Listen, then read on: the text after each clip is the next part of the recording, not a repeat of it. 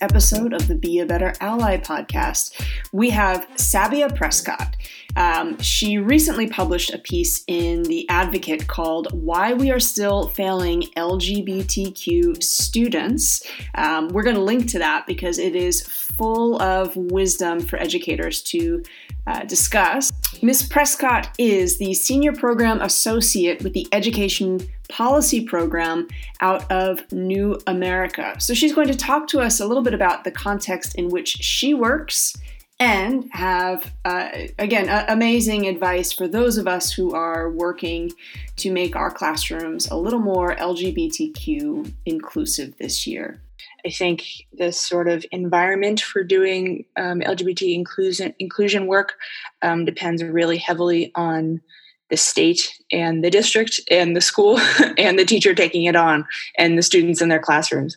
Um, I suppose it's it's sort of dependent like that a lot of places, but um, the U.S. has a lot of um, sort of precarious, not a lot, has some precarious federal policies um, that were sort of set in motion by the Obama administration um, and have since been overturned by the current administration. Um, and then a, a, there are four states now that have passed inclusive curriculum um, state mandates We're sort of now in the stages of figuring out what it is that inclusion um, looks like and what does it sound like and what does it feel like and how do we know it's a success um, and then beyond sort of where there are policies and laws set in place, um, there's a lot of individual educators, um, individual schools, individual sort of ad hoc committees in schools who saw a need and, and wanted to take this on, um, sort of making parallel attempts at doing this. Um, and so talking about it honestly and sort of highlighting these things is pretty low hanging fruit. right? um, there's a lot of it going on, not a lot of folks talking about it yet, even though um, sort of my sense of it is that a lot of folks do want to be more connected around this and, and sort of share resources and ideas and best, practices. So um, that's that's where I see sort of the field and and the country at um, at the moment. And so I think there's a lot of a lot of room for action and discussion and I, I, like that you you point out in one of your pieces that you know we're kind of past that point of needing resources. We have the resources; it's just the resources aren't necessarily making their way to teachers who need them. Um, and then you talk about you know teachers who might not be queer themselves, struggling or feeling a little bit uncomfortable. Uh, you know, even if they are in a state where now it's going to be part of the curriculum, they have that uncertainty in how to deliver it. Uh, and so I'm wondering, in what ways are you sort of seeing that present? Uh, are the topics just being ignored? And is that resistance from the teachers? Is it their own personal discomfort? Or are they, they still juggling um, concerns about parent or administrative reactions? Yeah, so first I want to um, uh, address what I think is an important nuance here, which is that it's not necessarily that, necessarily that we've reached sort of this crucial number of resources that exist and now you know we're good necessarily. Um, i don't think we're ever going to reach that point. I think of course there are always more there's always more material that we could have and use and and could be available to teachers. Um, what i what i think is important to note is that sort of our, our collective effort around addressing this issue has been to create student facing materials and um, and curricular content. And so little effort has been put towards creating resources for teachers to help teach them that, to help, excuse me, to help teach students that content um, or prepare them even to, to talk about um, queer identities in the classroom or to engage students around it or um, just to use inclusive language sort of more broadly. Um, and so that's really the that's where I've sort of focused in on this work um, because, like you said, the, there there are resources that exist out there, but um, for for what I see as a number of reasons, they're not getting into the hands of teachers. Um, and even when they do, which I think is an important point here, um, just because teachers have that content um, doesn't mean that they will know what to do with it necessarily or be comfortable talking about it. So I think my evidence for that, anecdotally, um, is at least, uh, you know, has come from a fair amount of conversations with um, with with educators and with some school administrators, with parents even, um, who who want to advocate for this in their schools but don't really know how. Um, across, you know, in the US, across geographical regions, different grade levels, different subjects. Um, and I'd say a majority of them do really want to engage and support queer students, but like I said, don't know where to begin. Um, I, I, think also a piece of this is for educators who aren't queer themselves, like you said, um, being afraid of saying the wrong thing, right? Or being perceived as someone who's trying but not quite getting it right. So I think um, I think that sort of fear of of misstepping can prevent folks sometimes from even beginning to engage with us at all. Yeah that absolutely resonates with with my experience working overseas. I, I feel like I, I countless number of times someone has said to me like i just don't want to say the wrong thing you know they're they're afraid of even if they are uh, quite progressive they they don't want to say something and then feel like um, they've outed themselves as being heterosexist. So i'm wondering for that teacher who is saying, you know, I just don't want to say the wrong thing, what advice might you have for them? Don't let perfect be the enemy of good. You have to start mm-hmm. somewhere, right? Um, which is not to say don't do any, you know, don't do any work on the back end of your educating yourself about this and and just go in and say whatever you feel like.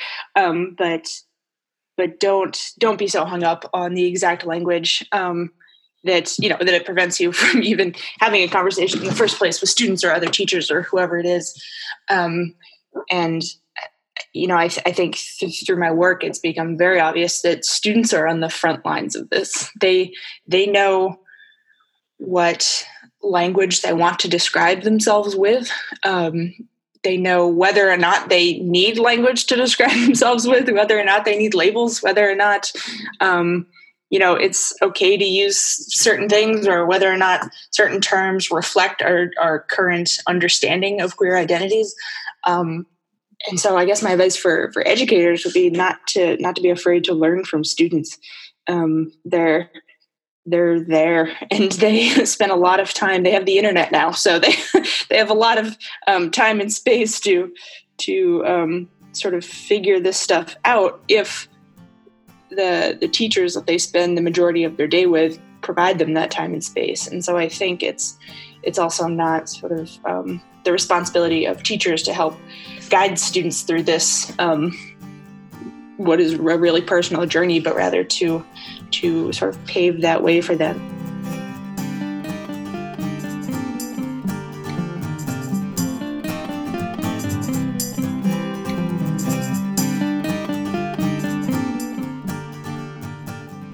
Um, you, I'm so happy to see you also writing about how important it is that we have sort of an anti-racist, queer inclusivity um, on on the front burner.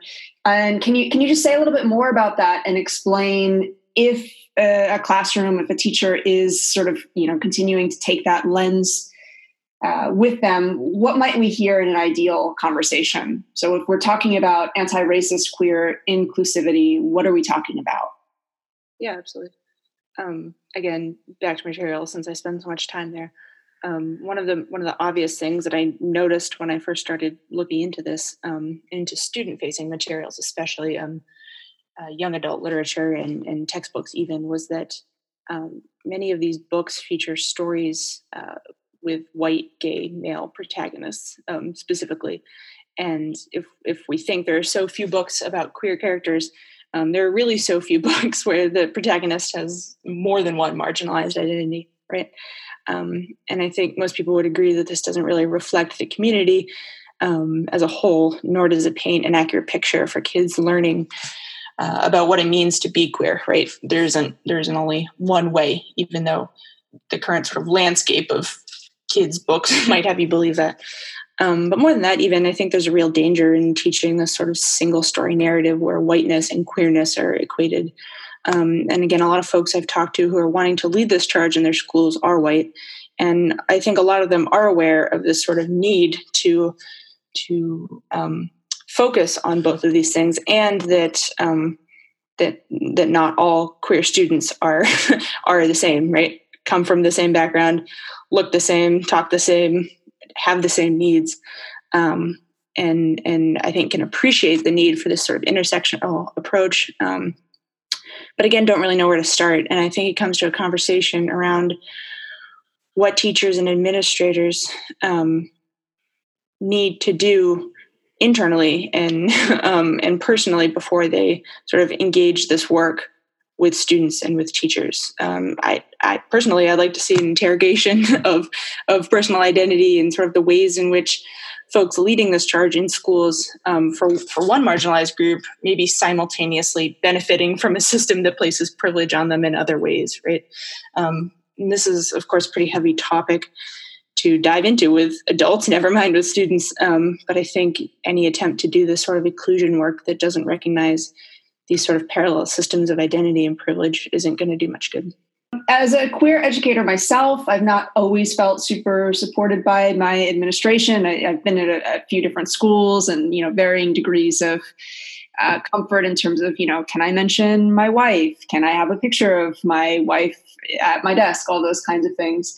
Um, and I'm wondering what re- recommendations you might have for school leaders who are listening to this and are wondering, like, what can I do to make sure that uh, members of my community who are queer feel more like an asset and not like a vulnerability? Yeah, absolutely. I think the number one thing is making sure that teachers know that they'll still have a job if they choose to be out, right? or if they talk about queer identities or people in the classroom. Um, there are six states in the US where it's illegal to talk about this in the classroom, um, still in 2019.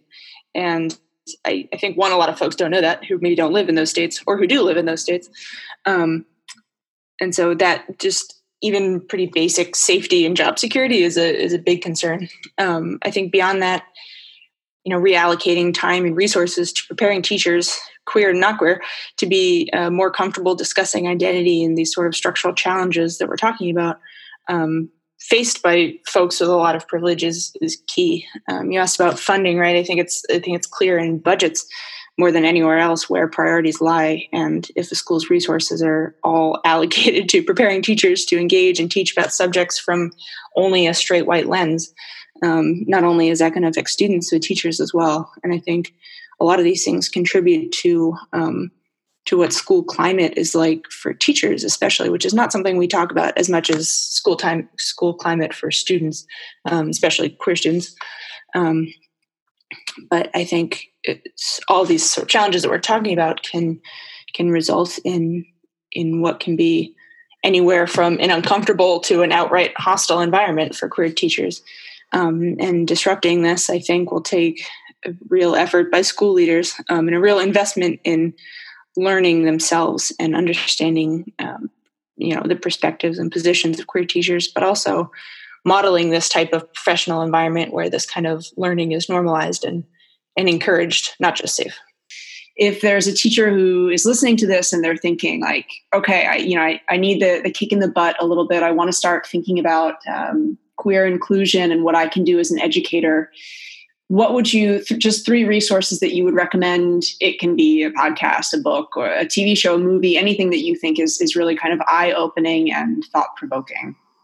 Yeah i am glad you asked this question because i've spent a lot of time over the past year year and a half um, talking to folks and compiling a list of resources even though i will say too i i feel like everything i've read has has a resource list in the back and um, sometimes it's sort of similar iterations of the same thing but um, sometimes it's not. And i think that's part of the challenge too is that um, there are at once we feel like there are no resources for this and there are too many um, somehow right? And all the ones that's not true. Many of the ones that exist do feel like slightly different versions of the same thing. And i think it can be hard for teachers to know what to trust what what is you know um, the best information for them or for their classroom.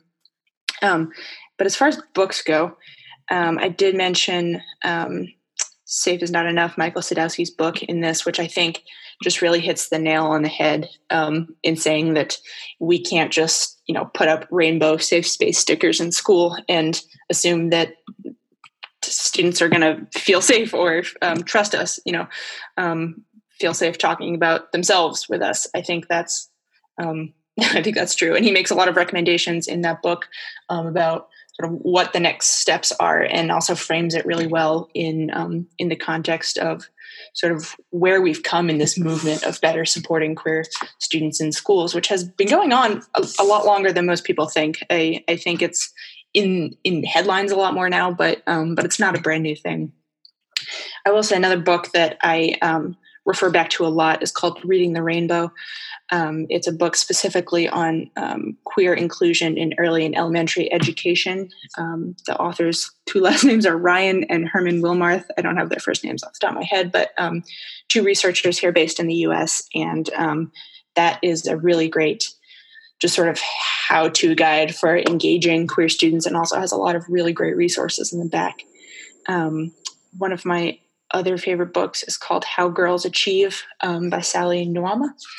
And it's not specifically about queer inclusion, but I think there are a lot of parallels um, that she draws between how we engage girls in school and how it's not enough. Um, again, it's it's not enough to simply carve a space for them in in a system that wasn't designed for them in the first place. We have to sort of actively actively teach unteach, excuse me, untired stereotypes and um, and prepare them with the skills to sort of navigate a world that relies on their lack of those skills. Um, and she articulates all of that much better than I just did. But that that is another one of my um, my favorite books.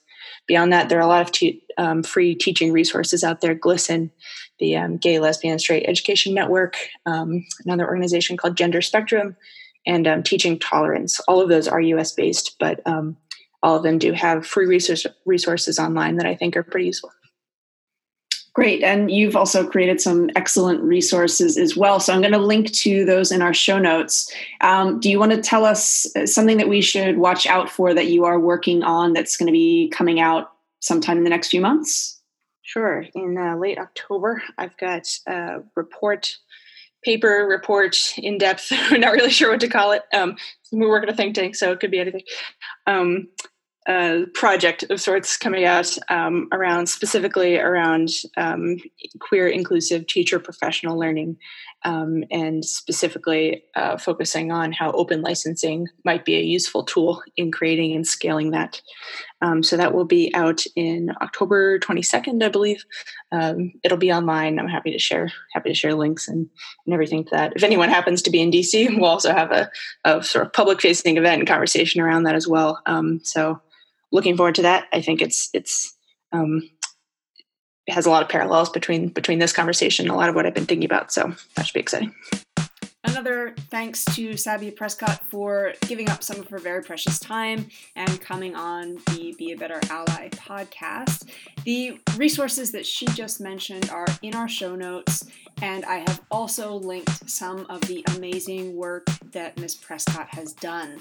So do be sure to check that out, share it with colleagues. Um, I, I think her work is starting lots of much needed overdue conversations for educators everywhere